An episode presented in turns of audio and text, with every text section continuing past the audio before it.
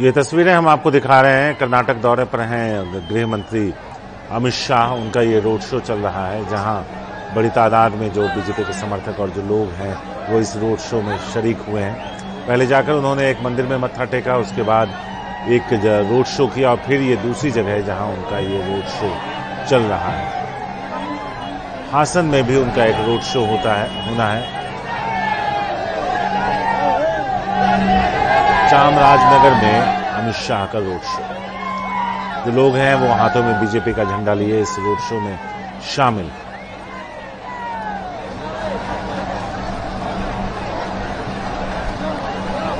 आज सुबह सबसे पहले वो मैसूर के चामुंडेश्वरी देवी मंदिर पहुँचे। वहाँ उन्होंने पूजा अर्चना की। उसके बाद चामराजनगर में रोड शो किया फिर उनका हासन में एक रोड शो हुआ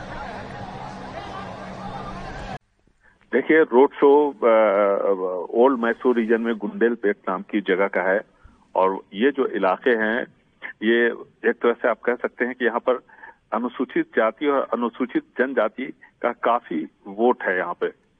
और यहाँ पर अमित शाह की एक बड़ी रैली है, इसमें कहीं कोई दो राय नहीं है, काफ़ी लोग इकट्ठा हुए हैं, आप तस्वीरों में देख सकते हैं। तो ये ओल्ड मैसूर रीजन काफ़ी महत्वपूर्ण है, इसलिए कि इकसठ सीटें हैं यहाँ पर, और ये वो कलिगा का बेल्ट कहते हैं, यानी जेडीएस का पूरा बेल्ट यही है।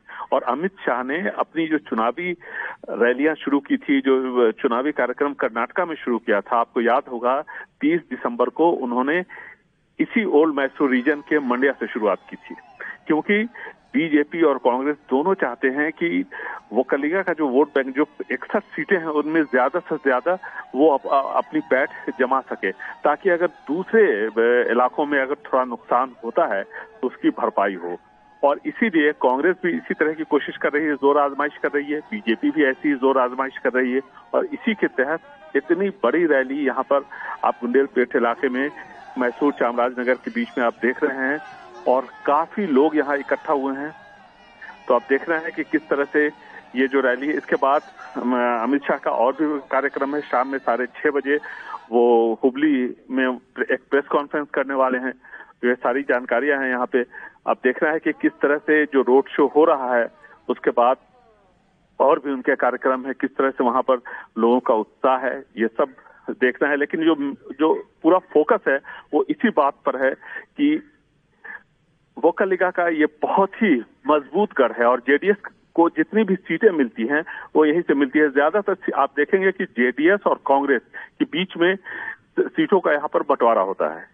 और ऐसे में बीजेपी चाहती है कि वो अच्छा परफॉर्मेंस करे ताकि अगर कहीं थोड़ी बहुत कमी बेशी हो सीटों की तो उसकी भरपाई यहाँ से हो जाए। इसलिए आप देखिए, राहुल गांधी की जो यात्रा, भारत जोड़ो यात्रा आई थी, वो इन्हीं रास्तों से होकर गुजरी थी। ज़्यादातर ओल्ड मैसूर रीजन के इलाके से होते हुए फिर वो उत्तर कर्नाटक गई और फिर वहाँ से महाराष्ट्र में तेलंगाना होते हुए उसने एंट्री की थी। तो ये काफ़ी महत्वपूर्ण इलाका है। कांग्रेस के लिए भी बीजेपी के लिए भी और जेडीएस का तो ये घर कहा ही जाता है क्योंकि वोकलिगा जो कि लिंगायतों के बाद सबसे ज़्यादा इनकी आबादी तकरीबन सोलह फ़ीसदी के आसपास कही जाती है।